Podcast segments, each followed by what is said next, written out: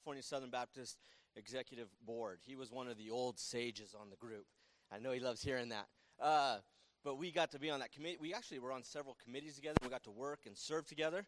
I just learned this morning that when he first came on the board, he was, I'll use the term loosely, but being able to be discipled by Max Kell, Melissa's grandpa. So it's kind of just interesting to see, and now he got a chance to impact me and my life and my ministry.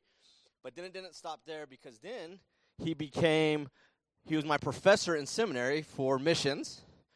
Then he did missions. He was a long-time missionary with the International Mission Board. He worked in Jordan and in Sudan, and so he was in the north part. I got to spend some time in the south part, but that overlapped.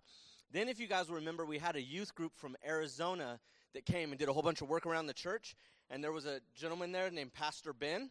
Pastor Ben is his son, right? Pastor Ben is the pastor at Palms Baptist Church, which is the church that Pastor Tim grew up in. So this is just kind of like crazy, man.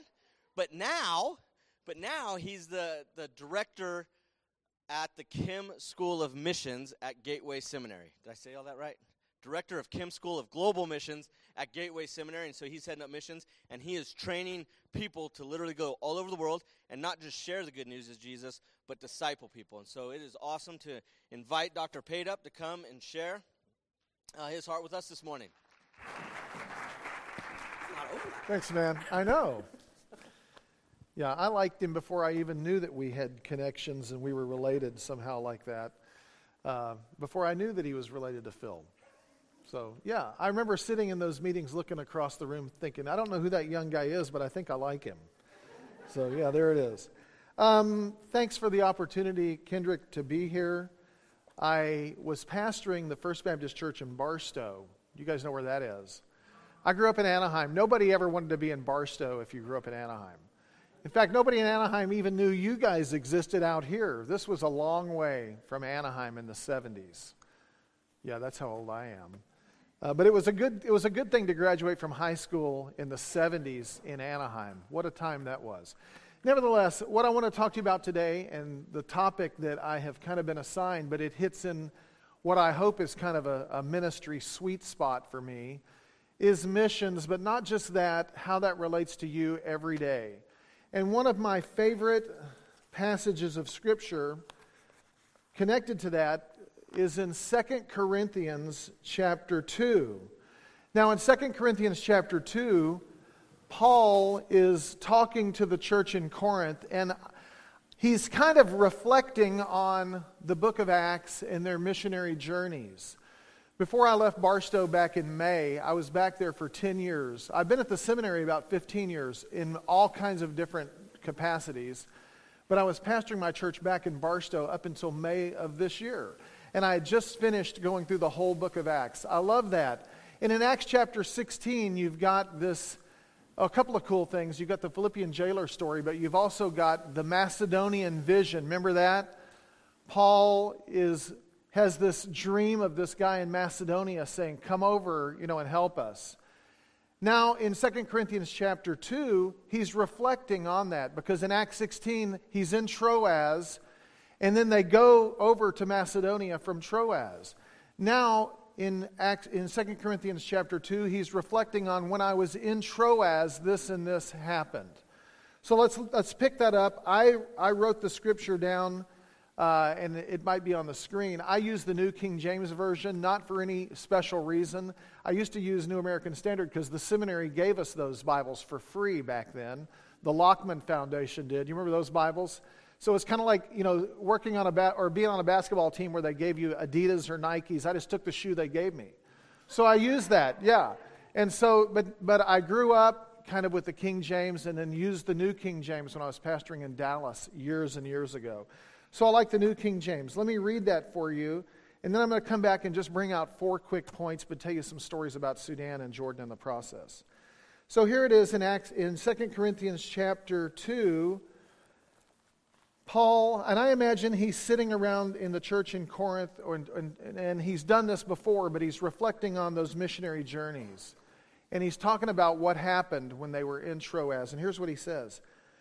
Furthermore, when I came to Troas to preach Christ's gospel, and a door was opened to me by the Lord. I had no rest in my spirit, because I did not find Titus my brother. But taking my leave of them, I departed for Macedonia." So now he's reflecting on, here's when I went to Macedonia from Troas. Now verse 14. "Now thanks be to God, who always leads us in triumph in Christ." And if you have a different translation there, it doesn't say leads us in triumph. I'll come back and explain that in just a bit. "And through us diffuses the fragrance of his knowledge in every place. For we are to God the fragrance of Christ among those who are being saved and among those who are perishing. To the one we are the aroma of death leading to death, and to the other the aroma of life leading to life. And who is sufficient for these things? For we are not, as so many, peddling the word of God, but as of sincerity, but as from God, we speak in the sight of God in Christ." All right, let me bring out just four quick things. If you've got a little, there may be a little map behind me on kind of where we are in the journey. So as he's thinking about all this, this is the second missionary journey. So he goes up through Turkey, and then he's in Troas, and then he goes over to Macedonia from there. So that's kind of the context of where this is taking place physically as Paul's sitting up in Troas. And the first thing he says is, "When I came to Troas to preach Christ's gospel, and a door was opened to me by the Lord, I had no rest in my spirit." But that little phrase, "a door was opened to me by the Lord," he doesn't even go into, wow, this is the first time that ever happened. I was surprised that happened. It's just matter of fact, God opens doors. That's what he states. God opens doors. And I just love that little term. When I came there, I didn't find Titus. I came to preach the gospel. A door was opened to me by the Lord. Nothing surprising, nothing astonishing about that. It's just matter of fact for Paul. In fact, so matter of fact that he doesn't even, as he's talking to the church in Corinth, go through the whole Macedonian vision. He just says, this is what God does. God opens doors. And I really believe that that's a truth you've got to grasp onto. If you're aware, if you're looking, you're going to find that God is a God who opens doors. I'll tell you a quick missionary story that's one of my favorite open doors experiences. Back in the day, Kendrick, you may remember this. I mean, even in northern Sudan, we had to have all kinds of permits to travel out of Khartoum. And so you'd have to go get your permit, and then they'd stamp it. Always, I love the guys that stamp your permits. You go in a smoky little office. There's about five guys, and there's one guy behind a desk. He's got a rubber stamp on his desk. He's got a glass of tea, and he's got a cigarette. And that's just the way it is. And he's drinking the tea and smoking the cigarette, and he's got the rubber stamp. You don't do anything without the dude with the rubber stamp stamping your paper. So the guy stamps the paper. I get travel permission to go from where I am toward southern Sudan, but actually more toward eastern Sudan. And I've got a plan on this trip because one of my friends is from a village that's down there, and he's not a believer. And so one of my friends who is a believer, we decide that we're going to take my friend, and it's a 6-hour drive to his village before we even get to where we're going to go. And so we decide for 6 hours, here's the plan. We're going to play a Christian cassette tape in Arabic so he can hear the gospel. And then after that cassette tape, we're going to discuss it. Simple plan, right? And so we're in Khartoum, we get to the first checkpoint. And as we're at the first checkpoint, the Sudanese guy standing there, an officer in the army, he's like, I need to see your papers. This is a universal sign for papers, right? I need to see your papers. So I give him my paper, and he says, where are you going? And I said, I'm going to this particular village. And he looks in the car, and he says, can I come? And, and he's not trying to spy on me or anything. He just needs a ride to the village. I mean, normally, if you've been in that part of the world, you'll see, like, Hilux pickups with, like, 15, 20 guys piled in the back just going to the village, right? So I say, okay. And so as I say, okay, he gets in the door, and five other Sudanese army soldiers come around to the other door. They just kind of go around, and they're opening it up. Now, I'm in a Land Cruiser that's got like 7 seats and a way back, and so now the car is packed. And I had just started playing the cassette of the gospel, and so I just turned around as we drove off, and I told the guys, I said, hey, here's what we're doing. We're listening to this guy talking about the Bible on this cassette, and then afterwards we're going to talk about that. And they're like, okay, that's cool. So we drive off, and for the next 6 hours, we have these incredible discussions. And one of the discussions I really remember is the discussion about when you stand before God, how does God judge you? Because for Muslims, when you stand before God, He's going to weigh your works, your good and your bad, and then you still need a little bit of God's grace. But this particular discussion, I just felt like maybe the Holy Spirit just kind of gave me that little bit here, because here's what I told him. I said, look, when you buy bananas in Sudan, you go to a guy on the corner, and he's got a scale. And the bananas we buy are the bananas that you guys toss out here in America. They're the ones that have brown and white and stuff on them, you know, the kind that you would look at it and go, that's too old to eat. That's the kind we buy all the time. But I said, well, look, when you go buy bananas, he puts all of your bananas, the merchant puts all of your bananas on one side of the scale. He doesn't put, you know, break them off and put your good bananas here and your bad bananas over here and weigh those, does he? And they're like, no. You put all your bananas on one side and you put a mizan, a weight, an official weight on the other side, and that's how your bananas are weighed. So when you stand before God, He doesn't put your good works on one side and your bad works on the other side. He puts everything on one side and His holiness on the other side, and you are always lacking. We got out of the car 6 hours later, and those guys were weeping and they were hugging me and they were saying, please, you know, let's have this conversation more. And I just remember that day thinking, what a cool open door. Now, I can't tell you that they all got saved, but I'm just telling you, God is a God who opens doors. That's this the kind of God He is. He opens doors for ministry.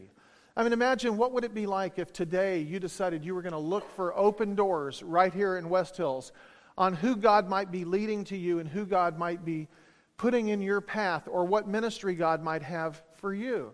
God does that.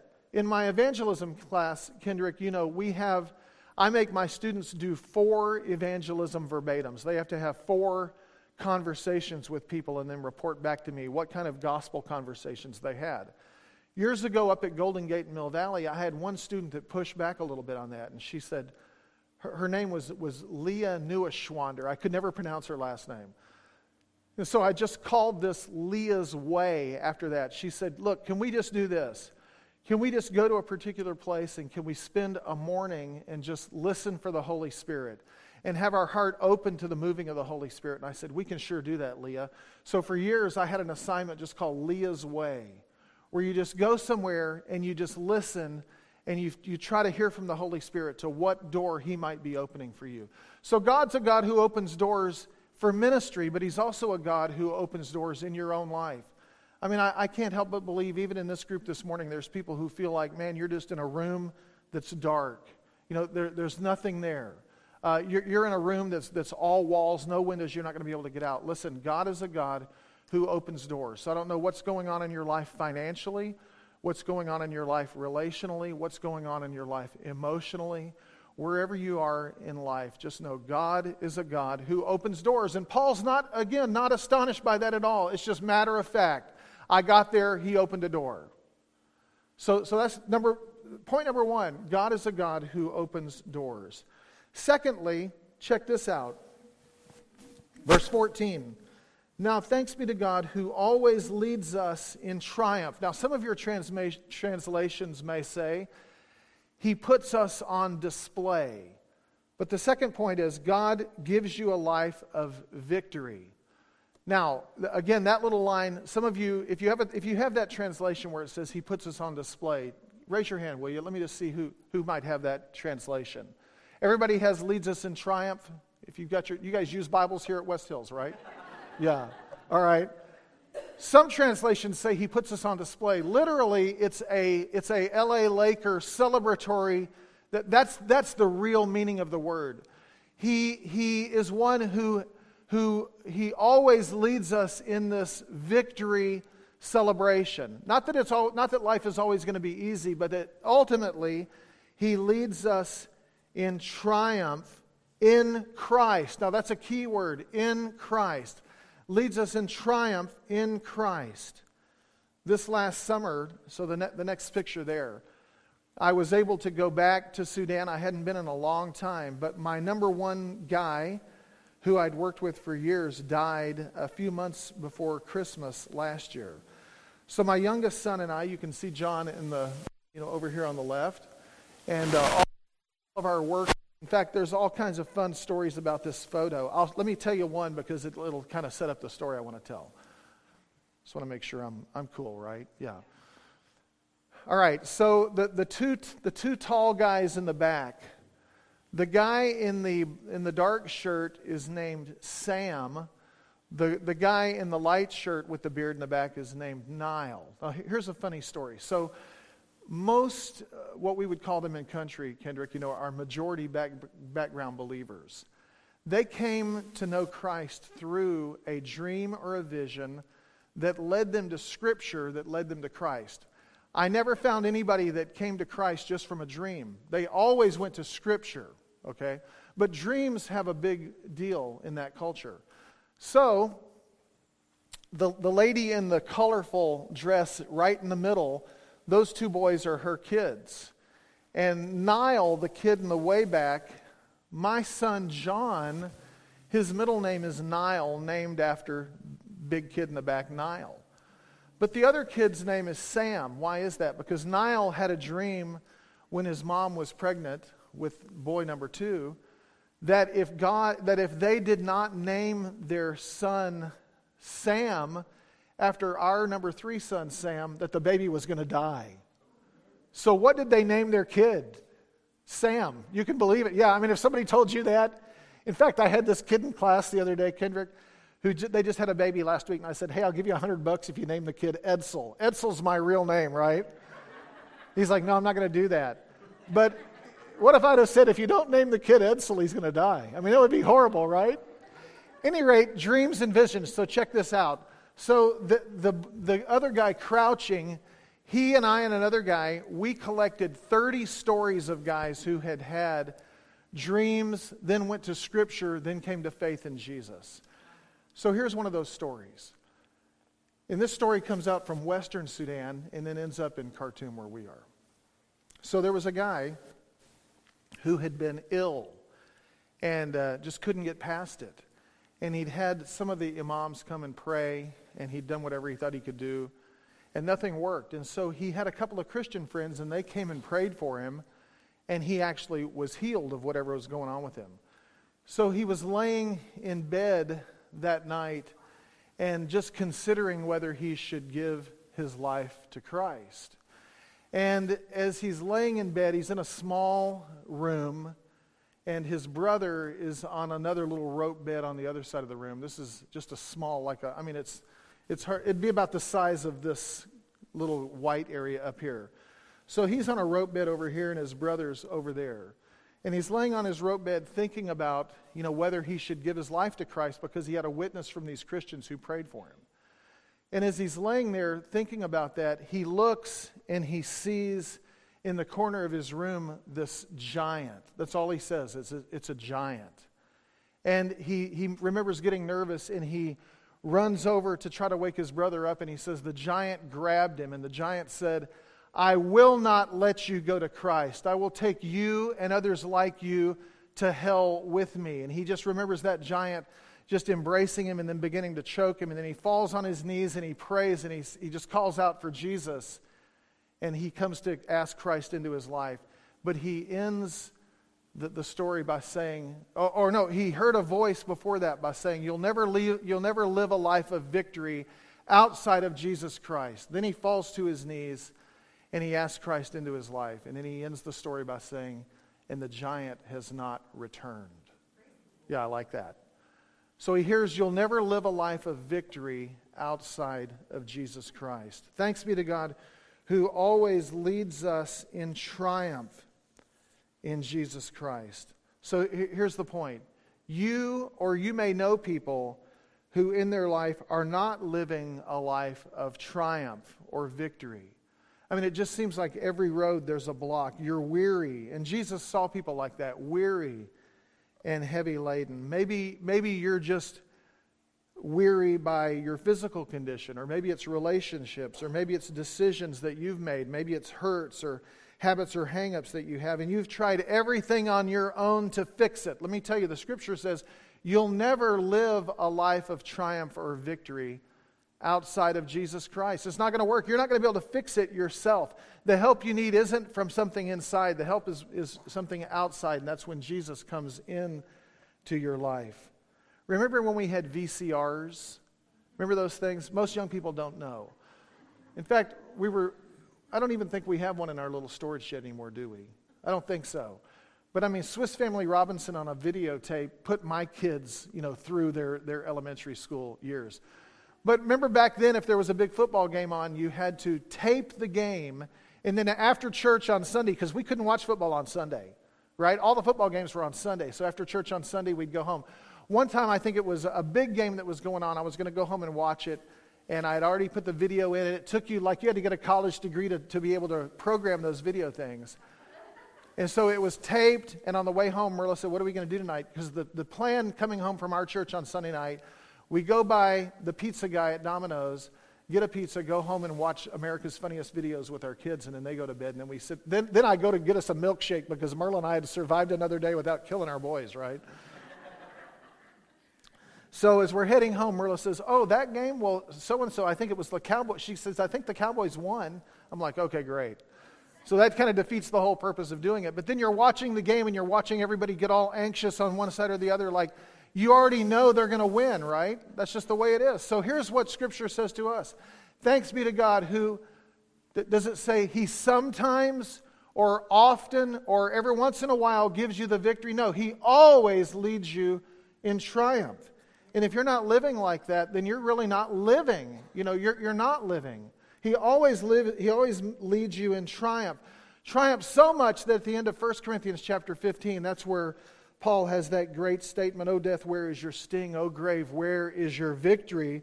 The sting of death is sin, and the strength of sin is the law. But thanks be to God who gives us the victory through our Lord Jesus Christ. Third thing is, you're called to be the fragrance of Jesus. And this is one of my favorite images in the whole thing. Verse 14 again, and he talks about that quite a bit. Through us diffuses the fragrance of his knowledge in every place. Most people understand what that means now, this diffuses. Everybody have that in your translation, diffuses. My wife likes diffusing things, You walk in the house and sometimes it just smells different. And so there's this little thing that sits on the island and little smoke comes out. Little offerings are coming out all the time, right? Diffusing. And so, those images of the little sticks, those are the cool little diffusers. So you kind of get that image of diffusing. So Paul's saying that wherever we go, we smell like something. True? Not in necessarily the physical sense, but we do, you know that that's a truth. You walk into a room, and if there's some people in the room, and when they walk in, it just kind of sucks the life out of the room, right? Your presence has an impact wherever you are. And he says, we are diffusing the fragrance of Christ in everywhere we go. And for some, it's an attractive smell. For others, they reject that, but you're going to smell like something. There's an odor that you're going to smell like. Let me tell you a fun little Sudanese story. If you go around Khartoum, I don't know if you guys had these into the south, but you'll see these mats that are these circular straw mats, like here on your left. And they're like big, flat donuts. You see guys walking around town with those. There's a guy named Alan Moorhead. He wrote 2 books, one called The Blue Nile, one called The White Nile. And in those books, he said, you can smell a Sudanese woman a mile away. And I never really understood what that meant till we moved there, and you'd see these guys with these big, big mats. So here's what happens, and Merla knows this. I don't think Merla ever did it, but her friends that were getting married did it. So here's what you do. You would buy those mats, and you'd go back in the backyard, and you dig a hole, and you would put in coal and incense on top of that mat, in that hole. And then you would take your clothes off, and you'd get your robe, and you would wrap yourself in it. And then you would just sit on that coal on a little chair for as long as you could and smoke yourself. So when Alan Moorhead writes about that, what he's saying is The incense, the bahur, we used to call it, was so strong that you could smell a Sudanese woman a mile away. And so I, after reading that, I really began to notice that. I'd be downtown Khartoum, and I'd get a whiff of something, and you'd look, and you'd see a woman in a tobe walking by, and immediately you know exactly where she has been, right? She's been out in the backyard sitting over a hole full of incense just smoking herself. That's right. You knew exactly what she'd been doing. And I think Paul's image is exactly the same thing. He's saying, wherever you go, whatever you do, people's heads ought to turn, and they ought to know exactly what you've been doing, that you've been immersed in the presence and the person of Jesus Christ, that we're diffusing his presence and his fragrance wherever we go. So I love that little image. You're called to be the fragrance of Christ. And then lastly, he says, you're not a Christian peddler. And this is what bothers my evangelism students the most, is they feel like that when they go out to share Christ with somebody, that they're kind of the sham wow guy. That they're selling, a product, and they're trying to get sales. It's almost like those dudes at the Bass Pro Shop that are trying to sell you the blue-green timeshares, It's like if I see those guys, I just kind of go behind the Columbia shirts so I don't have to talk to those guys. But sometimes Christians get it in their mind that we're peddlers, of the gospel. And in this part of the world, people totally understand peddling. We would buy vegetables on the side of the road, and when we bought watermelons, the watermelon merchants, if I went out to buy the watermelon, they would ask me to send my oldest son so that he could buy the watermelon from them and not me. And here's the reason why. If I went to buy the watermelon and the guy told me, yeah, this watermelon is 3,000 Sudanese pounds, I would go, okay, here you go. And I'd walk away. It was no fun for them at all because I'm not a bargain guy. So when my oldest son goes back, and now he's only like 12, 13 years old when he's doing this, he goes to the watermelon merchant, and the guy says it's 3,000 pounds. And Eddie's like, oh, how am I going to put my kids through school if I've got to pay you 3,000 pounds? You're cutting my neck off. We've got other bills to pay. I've got other things to buy at the grocery store. And so the guy would go, okay, well, how about 2,000? How about 1,500? And so they just go back and forth. And those guys absolutely love that. And in fact, it would be great if you could walk in, stores here in the United States and go, oh, that's 25 bucks. I'll give you 20, Like as you're at the checkout, oh, my groceries today, every time we go to Walmart, every time you go to Costco or Sam's, it's like 200 bucks, right? What if when you ring that all up, you say, well, I'll give you 150 for it. And they're like, well, no, we're not going to take 150. How about 175? All right, we'll do 175. So they like to do that, That's peddling. That's the idea that he says, you can't look at sharing Christ like you're a merchant like that. In fact, it's more like this. It's more like you're sharing with somebody your favorite fishing hole, or you're telling them where to find gold. One of my friends, Phil, remember going to Petra. I had a friend at Petra. We met this guy in Amman years and years ago. And he said, if you're ever out in Petra, come find me. I live in a cave there. I work for the Department of Archaeology. And I'm like, yeah, sure you do. And my dad's the president of the United States. So we go to Petra, and sure enough, I asked for this guy, and they said, yeah, his cave's right up there. So we go up there, and he's got a little metal door, and it's got his name on the door, Department of Archaeology. So Muhammad told me, he said, in Petra, if you're interested in finding pot shards and old coins, there's a hillside where all of the archaeologists dump their trash from after they've sifted the site, and there's all kinds of stuff there. And so he showed me and told me where this special place was, and every time we'd go there, we take this back route. You go up to the high place in Petra, and then you go all the way down the back way, back to the end of Petra, and there's this hillside that's just got shards of pottery all over the place, and we found coins, Nabatean coins and stuff back there. Because he wasn't selling anything, he was just giving me that information that says, here's what's going to enhance your trip here, and here's where you're going to find treasure. Paul says that's really what our job is as followers of Jesus Christ. You're not selling anything. You're just approaching people and pointing out to them where they can find this treasure that's worth more than anything they could ever imagine now and forever. You know, I think our world is seemingly at a crossroads, and everything seems upside down, doesn't it? And the answer is more of us diffusing more of the fragrance of Christ, more of us diffusing Him, more of us living in victory, and more of us pointing to gold. What would it be like this even today, if you live this afternoon looking for open doors?